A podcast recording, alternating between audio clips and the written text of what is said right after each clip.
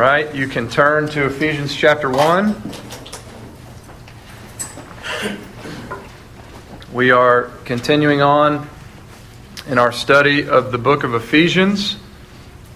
We're now working through this section in verses 15 through 23, where Paul has shifted from praising God for the fact that he's given us every spiritual blessing in Christ. And he is now praying to God, or he is at least telling us what he prayed to God uh, for the Ephesian church's growth and maturity. So, Ephesians 1, I'm going to read verses 15 through 21. We certainly won't cover all of that today. Um, but I do want to read it so we can just keep our context. Follow as I read. This is the Word of God. For this reason, because I have heard of your faith in the Lord Jesus and your love toward all the saints, I do not cease to give thanks for you, remembering you in my prayers, that the God of our Lord Jesus Christ, the Father of glory, may give you a spirit of wisdom and of revelation and the knowledge of Him having the eyes of your hearts enlightened, that you may know what is the hope to which he has called you, what are the riches of his glorious inheritance in the saints, and what is the immeasurable greatness of his power toward us who believe. According to the working of his great might that he worked in Christ when he raised him from the dead and seated him at his right hand in the heavenly places, far above all uh, rule and authority and power and dominion, and above every name that is named, not only in this age, but also in the one to come. Amen. So last week we simply focused on the fact that Paul prayed. And I said, here's the Apostle Paul. No one has been used more significantly in building the church. He, um, he shared the gospel with thousands of people in his own day. He planted churches, uh, the first churches. He trained pastors. And most notably, he was used by God to write many books of the Bible, which means not only did he share the gospel with thousands in his own day, but he's been used over the last 2,000 years to share the gospel with billions of people all over the world uh, through what he wrote down in the scriptures. Paul was the most brilliant theological mind, possibly the most brilliant mind that we've ever known outside from Jesus. He was a powerful preacher. He was an amazingly fruitful missionary, a prolific author, yet he knew, and I've shown you this two weeks in a row, he knew that he could labor all that he wanted. He knew that he could be as bold as he wanted. He knew that he could be as faithful to the truth as possible. But even in all of that, only God could give the growth. We plant, we water, but only God can give the growth. So, Paul prayed Night and day, he prayed for specific Christians. He prayed for these specific churches that at one point or another God had entrusted to his care. He prayed that the God of all growth would bring growth and maturity. So, we can learn a lot from Paul's example. Um, we've established that prayer is essential to our own growth and maturity and in seeking the growth and maturity of others. If only God can give the growth, it makes sense that we seek Him for the growth, not only in our own, own lives, but in, in those around us. But we can also learn a lot from what Paul prayed. First, let me remind you of the obvious, and this is really the first thing I want you to learn from this. Um, this is God's Word. This, the contents of this prayer is Scripture. And you don't have to turn there, but 2 Timothy 3.16 says, All Scripture is breathed out by God and is profitable for teaching, for reproof, for correction, and for training in righteousness, that we may be complete and equipped for every good work, and that includes prayer. So, um, in Ephesians 1, Paul tells us what he prayed for these Ephesians Christians, and in writing these things down, he was under the inspiration of the Holy Spirit. Simply put, this is Scripture. Listen to these passages that I dug up uh, in Scripture about Scripture. Just listen Isaiah 48, familiar one. The grass withers, the flower fades, but these words of our God endure forever. If you ever go to the service, you'll hear that. Psalm 19:7. The law of the Lord is perfect, reviving the soul. You could just say the, the word of the Lord is perfect, reviving the soul. Psalm 1830. As for God, his way is perfect. The word of the Lord proves true. Some translations say the, the Lord's word is flawless. Psalm 119, 105. Your word is a lamp to my feet and a light to my path. So, the first thing that we should see that is that in regard to growth and, maturity, um, this prayer of Paul's in Ephesians 1 is the perfect thing that we could pray for ourselves and for other people. This is unfading, unbreakable, perfect, Holy Spirit inspired instruction for prayer. No need to change a word of it. So last week I recommended that in an effort to build a better prayer life, uh, you would be well served by making use of some note cards or whatever pieces of paper, a notebook, whatever you like. Um, all you would have to do for this is write the verses down, this part of Paul's prayer, and just start praying it regularly. Pray it for yourself, pray it for others in your life. This is a prayer for growth and maturity. And you just sort of graze through the words, thinking about them as you pray them. Um, if you're not still open to Ephesians 1, turn back there, and I'm going to show you what I mean.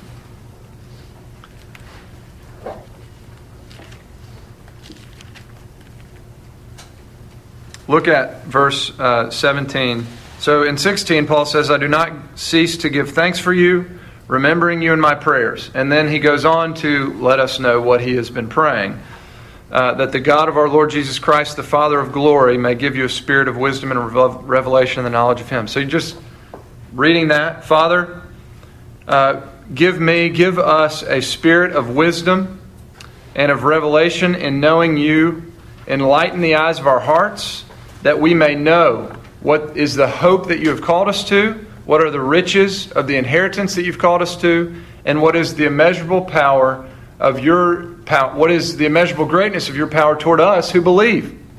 It's, it's power according to the resurrection. It's power according to you raising Christ from the dead. Would you help me to understand that and apply that to my heart and life?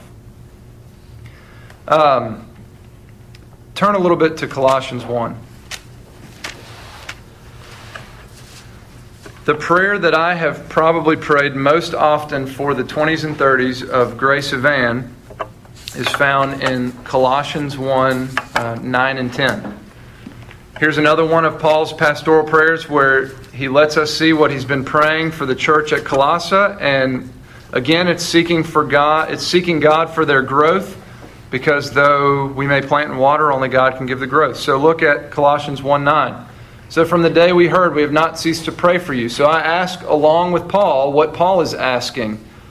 Um, Lord, fill us with the knowledge of your will in all spiritual wisdom and understanding, so that we would walk in a manner worthy of you, fully pleasing to you, bearing fruit in every good work, and increasing in the knowledge of God.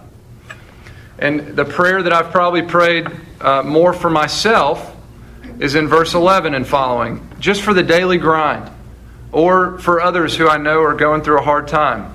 Verses 11 through 14. Lord, would you strengthen us with all power according to your might for all endurance and patience with joy, keeping us mindful, giving thanks to you, Father, that you have qualified us to share in the inheritance of the saints. Whatever they're going through, Lord, would you keep them grounded in the reality that you have delivered us from the domain of darkness and transferred us from the, to the kingdom of your beloved Son, in whom we have redemption, the forgiveness of sins. The other uh, prayer in Scripture that I pray a lot is the Lord's Prayer, because when Jesus was teaching his disciples how to pray, that's what he taught us to pray. Our Father who art in heaven, hallowed be thy name. Thy kingdom come, thy will be done on earth as it is in heaven, etc., etc. Now, I realize, you know, I'm not alone by myself, and that may sound a little bit rigid or whatever, but I'm just trying to show you that the scripture, there are prayers here that are great to pray. And what happens is the more that you pray these scripture prayers, the more organic it becomes, the more relational it becomes, the more um, you know, it really doesn't take very long to memorize them. If you're praying them five times, you start to remember what comes next. And then what, what happens as you're praying, even just for something else, God starts to bring certain parts of these prayers to mind. And, and Scripture starts to influence and flood your prayer life as you're praying for someone who's hurting or whatever it may be. I can't tell you how many times I've been in a pastoral situation and this prayer from Colossians 1 has come to mind God, give your strength for endurance and patience with joy in this trial. I can't tell you how many times that um, I've been grieved by something in my own life for someone else, just something going on in the world, and have prayed, Thy kingdom come, Thy will be done on earth as it is in heaven. Lord, we need you to establish your kingdom in, in this reality. Um, also, what happens is the more that you pray these prayers of Scripture, they get filled in with real life stuff. They, the prayers become like a box. So uh, the structure stays the same. You're still saying the same words, the, the structure's the same. But the more you pray it, the more you're filling it in with the stuff that's going on in your life. And the box just becomes normal now. You now you've prayed it 20 times and you know it and you're praying it, but as you pray each line of it, things are coming to your mind that are relevant to that and you're filling in the box. So, the 20th time that I prayed this Colossians 1 9 and 10 for the 20s and 30s group, um, I had more specific things to say than I did the first time, right? The first time I just said what it says. But the 20th time, I'm naming names that come to mind. I'm, I'm uh, more familiar with your story. The scripture is my structure, and I'm filling in the structure.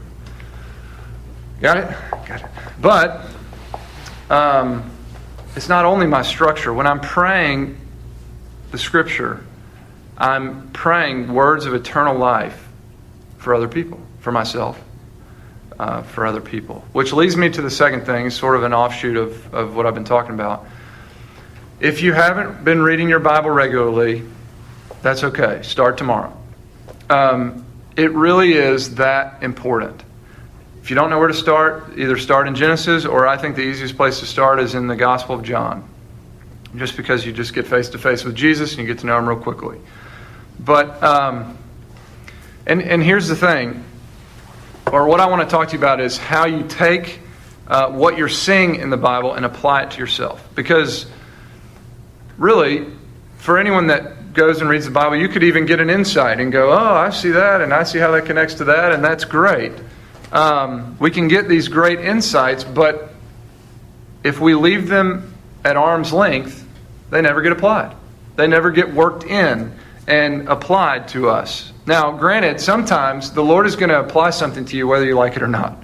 It's just going to happen. He's after you about this thing, and He's going to get you. And, uh, you know, praise God. He, he's more faithful than we are. But we can work to um, apply what we're learning as well. So, keep in mind the principle that Paul prayed because only God can give the growth. Paul didn't just get his theology right. He knew theologically that only God could give the growth. But his theology was applied at the heart level in his life. And the best way to seek to apply what we are learning is in prayer to the God of all growth to grow us in what he's showing us. Um, so not only should we pray the prayers of Scripture, we can pray all, all Scripture. For example, I've been reading through Jeremiah in the mornings. Um, some people can be reading in four or five different places at a time and read like one chapter from each. Um, I can't do that. I get to the end and I have no idea what I've read anywhere, and it's just not helpful. So I read one book at a time. Sometimes I read less than a chapter, and it takes 47 seconds. Uh, other times I read five or six chapters, and I don't want to get up. Sometimes I'm more engaged with it than I am other times. Sometimes stuff jumps out at me, other times nothing jumps out at me. But the best way I know how to implement what we've been talking about, that, that Paul prayed, because he knew no matter how hard he worked, that um, only God could give the growth for himself and for others. The best way I know how to implement that is to take what you see in the scriptures and to apply it by praying it back to God. Um, so I'm currently reading through Jeremiah. And the other day I was in chapter 25, and there's a section in chapter 25 about the, the warning of the cup of God's wrath being poured out on the nations. And that was basically my only thought from that chapter was like, oh, cup of God's wrath being poured out on the nations. Well, I'm familiar with in the garden, Jesus says, Father, take this cup from me. You know, he starts to experience anguish. He's about to go to the cross, and he's talking about the cup of God's wrath. So I connect this with thoughts of, of the cup of God's wrath with Christ. Um, and it, it led me to think about the fact that God's wrath has been poured out on Jesus for me. The full cup of God's wrath has been poured out on Christ for me. So this wrath for the nations is not for me. There is no more wrath for those who are in Christ. Jesus endured God's wrath in our place. My sins are forgiven. No more wrath. And there are many places in the scriptures that talk about the fact that the gospel is for the nations. God so loved the world. You know, God is saving people from every tribe, tongue, people, and nation. So just thinking about that led me to gratitude for my salvation, and um, but it also led me to pray. It led me to thank God, not just to feel thankful, but to actually thank God that He has poured out His grace on me, and to thank God that He's poured out His grace on this broken world. He so loved the world that He sent His Son, which um, also led me to think about those in my life, those in the world that don't know Him. There are people in my life, Lord, that don't know You, and your cup of wrath is awaiting them if they don't turn to Christ. Don't pour your wrath out on them. Have mercy on them. You know, I mean, you're free to pray that. All to say, I'm just sort of rambling at this point, but that's kind of how it goes. Thoughts connect, and you go, that makes me think about this, and it's just like a child. You just start saying things. And basically, it's fairly simple, okay? Read the Bible, and as you read, or at the end of your reading, or both, just use whatever you just saw as food for prayer. You're not going to remember everything you just saw. I would say you're not supposed to remember everything you just saw. Maybe there's one word in one verse or one verse that jumped out to you, and there you go. That's what God may be saying at that time. Now, that whole thing, Jeremiah 25 time, couldn't have taken me more than 15 minutes. Um, simply read a chapter of the Bible, prayed it back to God. Sometimes it's more like 45. However long, my encouragement to you is just keep showing up. Some days you'll read a chapter, some days you'll read five chapters, you won't want to put it down. Just do it again and again and again and again and again. It's not legalism, it's simply knowing where to find food and going and eating.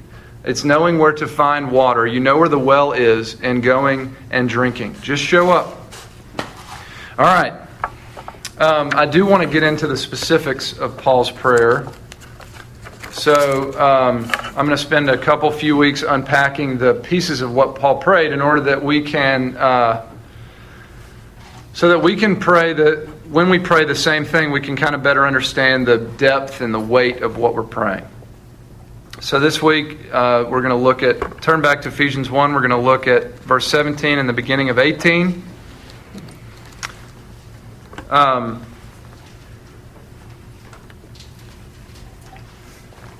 The beginning of Paul's prayer is that God would give us a spirit of wisdom and of revelation in the knowledge of Him.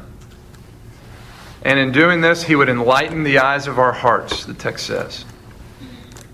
So, this is really the first thing that must happen in order for the rest of the prayer to happen.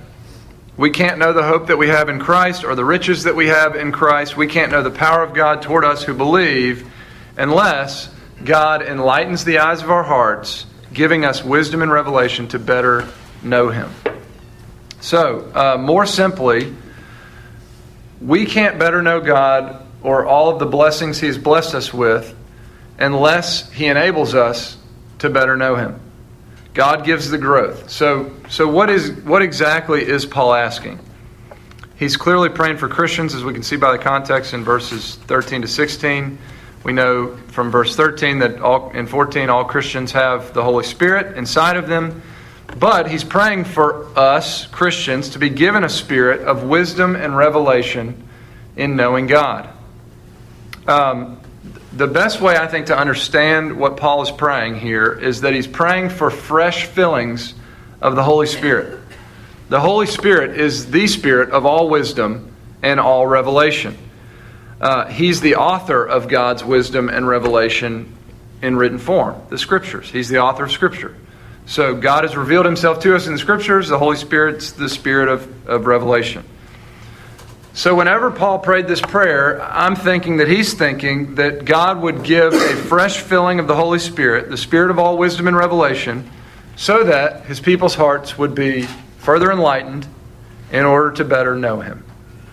Um, we don't have time to turn there, but just so you don't think I'm crazy, if you want to see in Acts chapter 2, the Spirit comes initially in Acts 2 at Pentecost. Jesus tells his disciples to go wait on the Spirit. Spirit comes, fills, it says in Acts 2, he filled his people.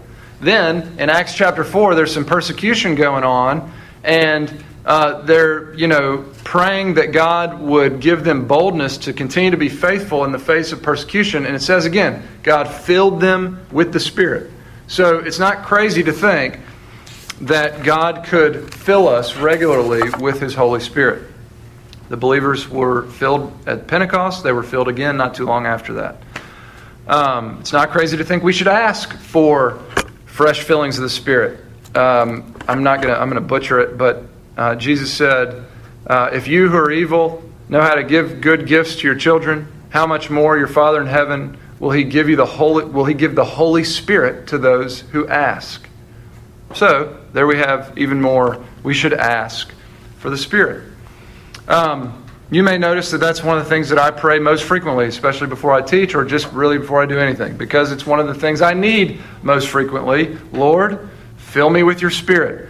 This doesn't mean that the Holy Spirit ever leaves me totally. God has deposited His Spirit in His people as the guarantee of our inheritance in heaven. But He can further fill us, and I need Him to. Um, if left to my own devices, I'm in big trouble, and so are you. All right, a couple more things about this passage will be done. First, in verse 18, Paul asks that the eyes of our hearts would be enlightened. And remember, in the Bible, the heart is referring to kind of the center of our being, uh, the center of who we are. It's the seat of our desires and emotions and affections. It's the motor of our mind and our will. It's the core of who we are, our heart. So, you know, like heart of hearts is something we kind of say that's similar to that. When Paul is asking that the eyes of our hearts be enlightened, he's asking for illumination in every part of our being our mind, our will, our desires, uh, our feelings. He's asking for our mind to be more in tune with God. He's asking for our will to be more engaged with God so that our decisions and our choices would more reflect the glory of God. He's asking for our desires to be more affected.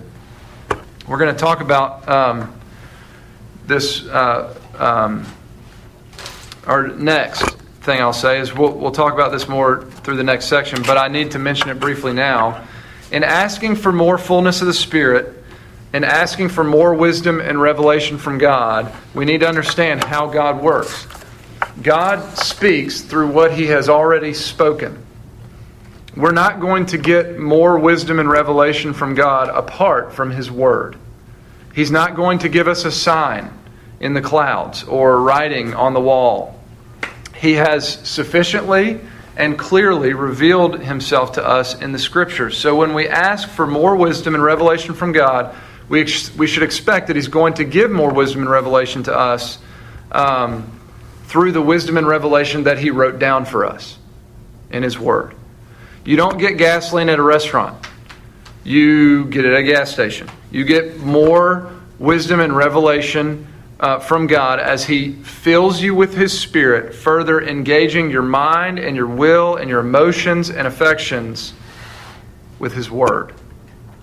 Now, certainly there are good practices to do in conjunction with this in order to intentionally seek Him for further wisdom and revelation, like praying, like silence and solitude. I've got to find a place where I can just have clear thoughts for more than two minutes. Meditation, uh, journaling. A lot of people like to write stuff down. It's a helpful way to reflect on what you're reading. But we don't sit in silence and solitude simply for silence and solitude's sake. And biblical meditation is not emptying, that's Buddhism. Biblical meditation is filling. It's being filled with the Spirit and the Word. It's marinating in the truth of God's Word. So, further wisdom and revelation from God comes through the wisdom and revelation He's already given us, His Word. And lastly, um, in conjunction with these last two points, the purpose of the filling of the Spirit to enlighten the eyes of our hearts with His wisdom and revelation, the single purpose of this, and according to the text in Paul's prayer, is to know God. So, Paul prays that we would get a spirit of wisdom and revelation in the knowledge of Him. We're going to talk about that more next week, knowing God. Here's a snapshot. You cannot know God apart from His Word. But you can know God's Word without knowing God. You cannot know God apart from His Word, but you can know God's Word without knowing God. So, I know that's a lot, but listen, in summary, um, we can learn a lot just simply from what Paul prayed, and we have only made it through like barely any of what Paul prayed. Number one, in writing down what he prayed for these Ephesian Christians, he was actually writing down Scripture under the inspiration of the Holy Spirit. So the first thing we need to know is we don't need to change a thing. We just pray what Paul prayed. And I gave you a couple other examples in Colossians and the Lord's Prayer. Number two, not only should we pray the prayers of Scripture, we can pray all Scripture. So um, remember my example from Jeremiah. But just anything that you read, just let that be food for prayer back to God. Number three, the specifics of Paul's prayer starts with uh, asking God to give us a spirit of wisdom and revelation in knowing Him, that the eyes of our hearts would be enlightened. And this is foundational to the rest of the prayer. Only God can give the growth. In order to better know God, we need God to fill us with His Spirit, further engaging our heart, our mind, our will, our desires and emotions, further giving. Uh, insight into this wisdom and revelation in His Word. And lastly, connected with that, the wisdom doesn't come apart from His Word. So, simple application. Um, anytime that you're reading the Bible, even in sermon listening, you guys, you know, have to sit here sometimes painstakingly long and uh, listen to me ramble, but there are things that I'm trying to minister to you from His Word that's the same thing that Dr. Young's doing in the service. So, a simple way to engage in that is to say, God, fill me with your spirit, enlighten the eyes of my heart so that I might have a spirit of wisdom and revelation so that I might better know you. Um, you can do that every time you read the Word, you can do that every time you listen to a sermon, but it's just simple ways to seek to engage the Lord um, and ask for His grace so that you can actually engage him. All right, does anybody have any thoughts or questions about that?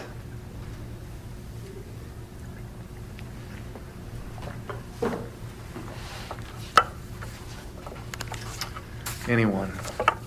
Let's pray.